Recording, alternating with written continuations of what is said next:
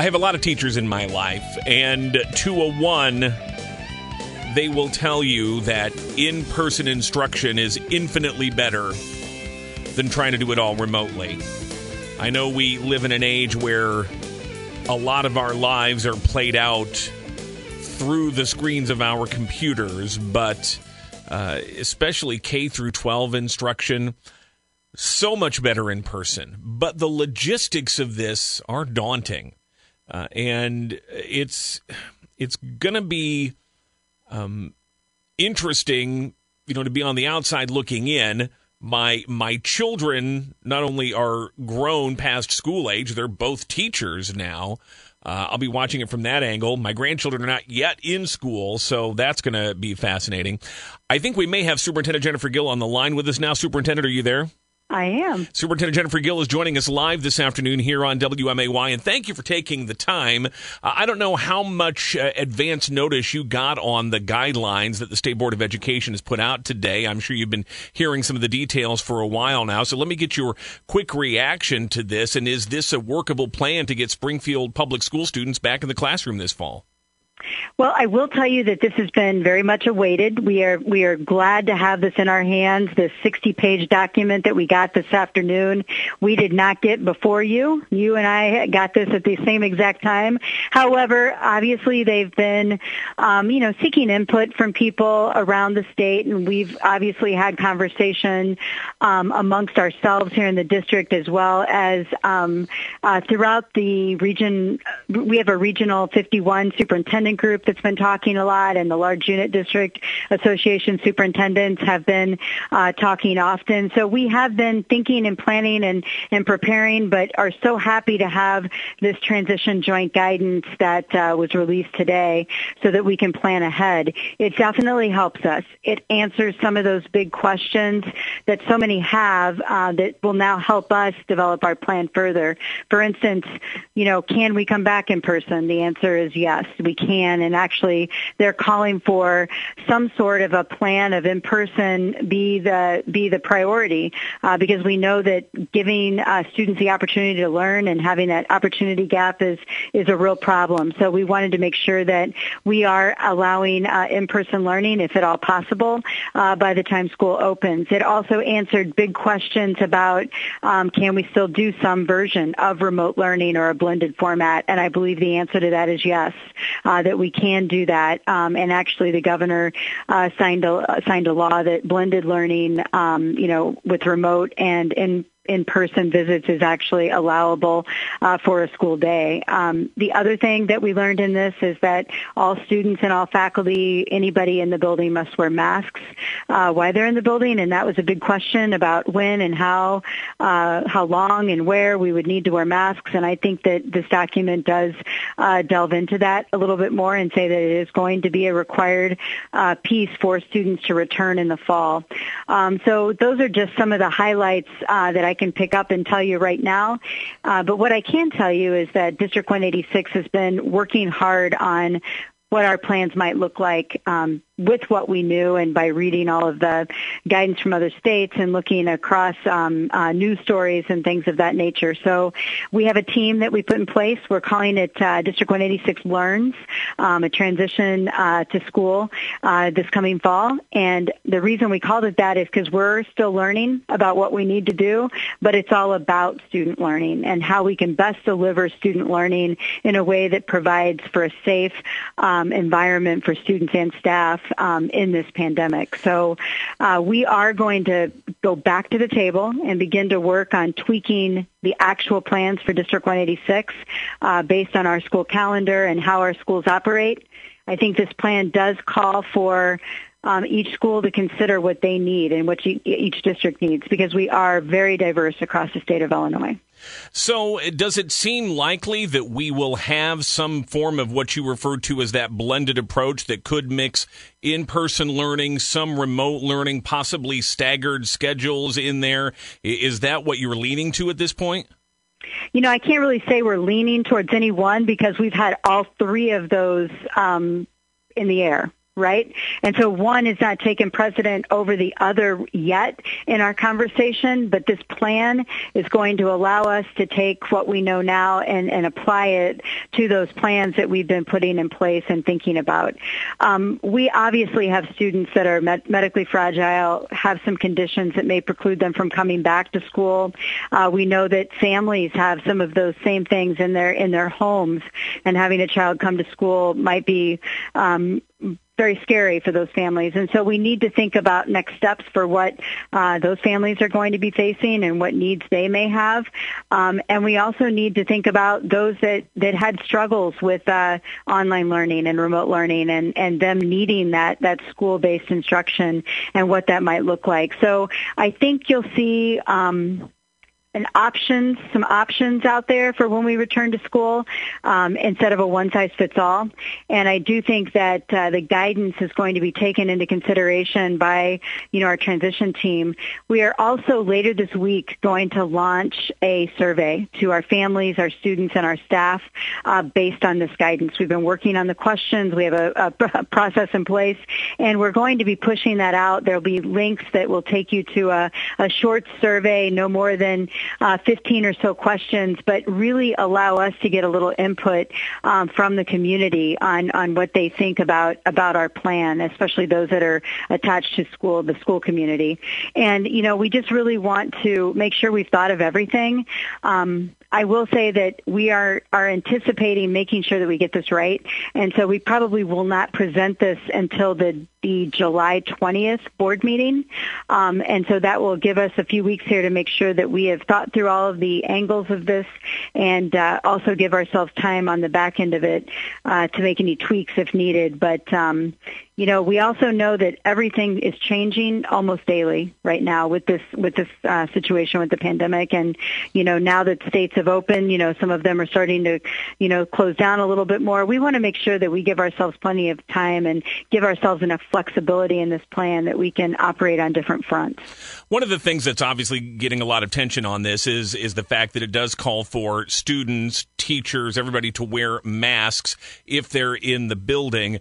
As a longtime educator yourself, how practical is that to expect students to sit in a classroom all day with a mask over their face, even if they don't have other medical conditions?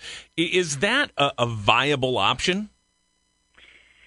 You know, I, I I don't know if I can answer that specifically. I just know that it will be difficult, right? And, so I'm a mom, I'm a teacher, I'm a person that's been wearing a mask and, and following the rules as I go places, and I definitely know there are some ups and downs to doing so. One, we want to make sure that we protect ourselves and protect others. Uh, that first and foremost, a safe environment. Um, but two, we know that it is hard uh, to talk, you know, while you have a mask on. It's hard to, um, you know, read somebody's facial expressions when you have a mask on. Um, all of those things are realities and very important in the school setting. So it's a challenge for sure, and it's one that uh, has been put in front of us. And so we're going to uh, implement that guidance as long as that that lasts and has has that guidance in place. Of course, we're always hoping that we can enter phase five and and have a, a, a cure for this pandemic and or a way to maintain its uh, its um, um, growth, but we do know that, that right now keeping ourselves safe is, is important as well. Uh, we are very mindful that a face mask that closes up your mouth makes it very hard to teach uh, young learners how to read. Um, any of our students that are hearing impaired, we're thinking of you and making sure that we um, get some face shields and some things in place that might help those teachers have the ability to be able to have their face visible uh, during instruction.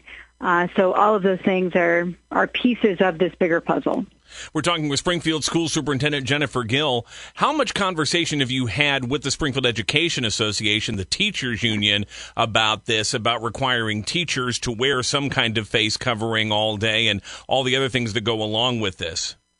you know everything that goes along with this. Um, we have had um, we have a task force that is is in it's a joint task force with SEA and with with our um, district officials, and their work has been tremendous to date. Um, in fact, I had a small group yesterday that was wrapping up uh, the survey work. I've been in contact with our union almost daily over the past few weeks about this plan and about the things that we need to be thinking about, um, and joining some small group work uh, to get this work done. As we come back to the full group, we have some full uh, work days uh, planned ahead here uh, so that we can come together and really dig into this document. Um, we immediately sent this document to that team today so that they can start reading it.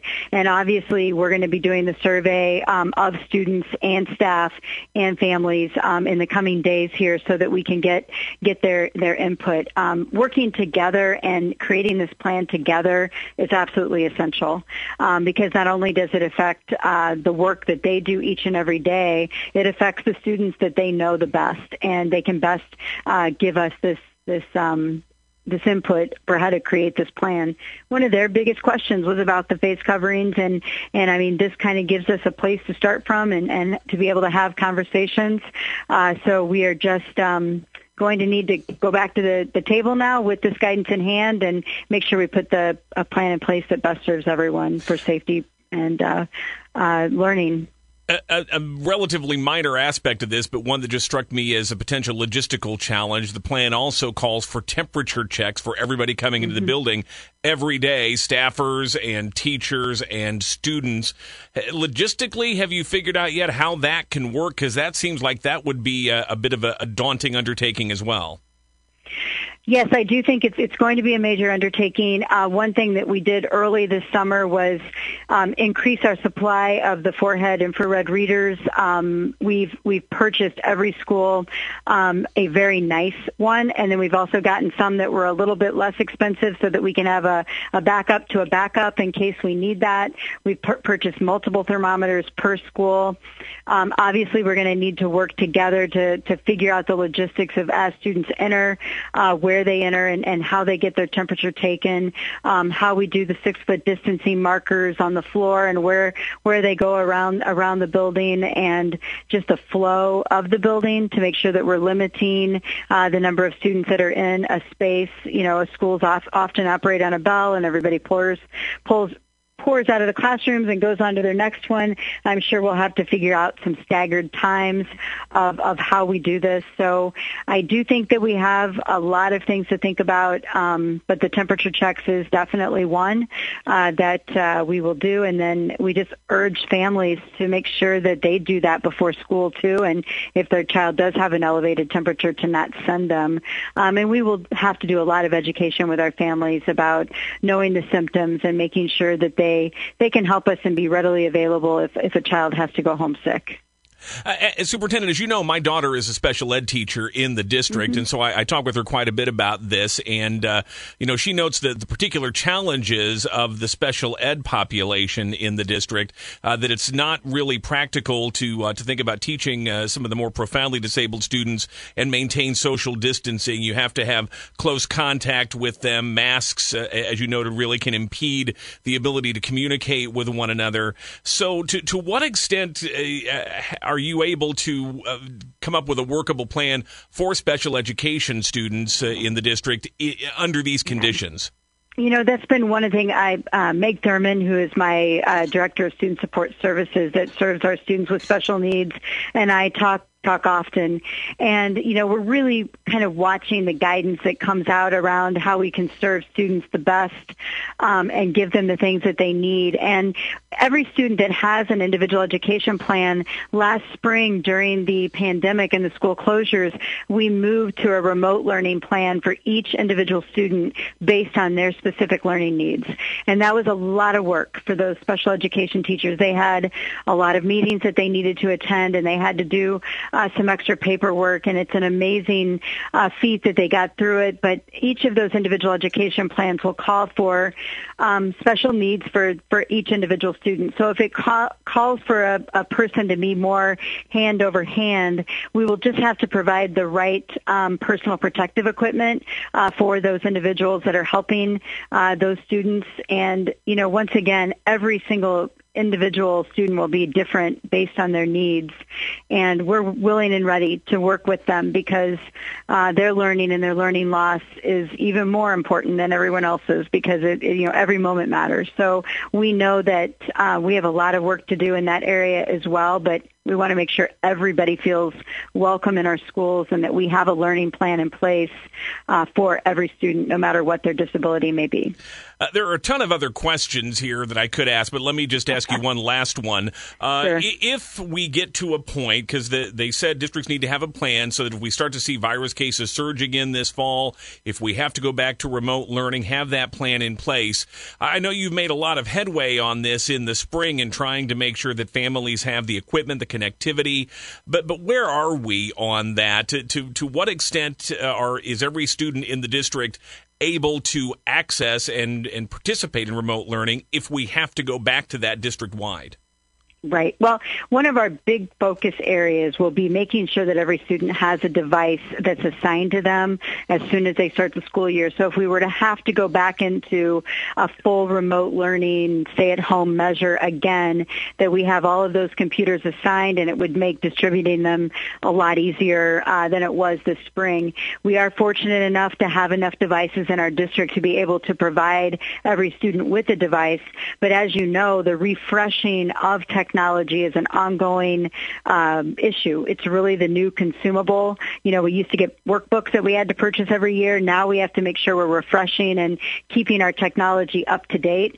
Um, we are going to allocate dollars towards that initiative in our care with our CARES money uh, that the district did receive. So we will be improving our fleet of technology and making sure that uh, we have the right um, device assigned to every student so that if we do need to go back into this, we are ready to go.